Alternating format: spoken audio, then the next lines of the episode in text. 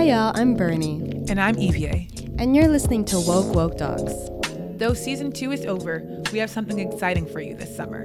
We are launching our first summer series, which will tackle critical health issues affecting underserved communities today.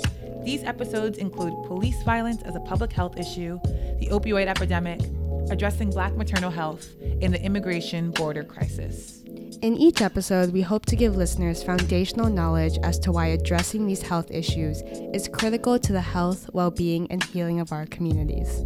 We also hope that these episodes are calls to action that emphasize why our visions for a more just world are not only urgent, but possible. In other announcements, thank you to all those who have purchased a Woke Woke Doc sticker.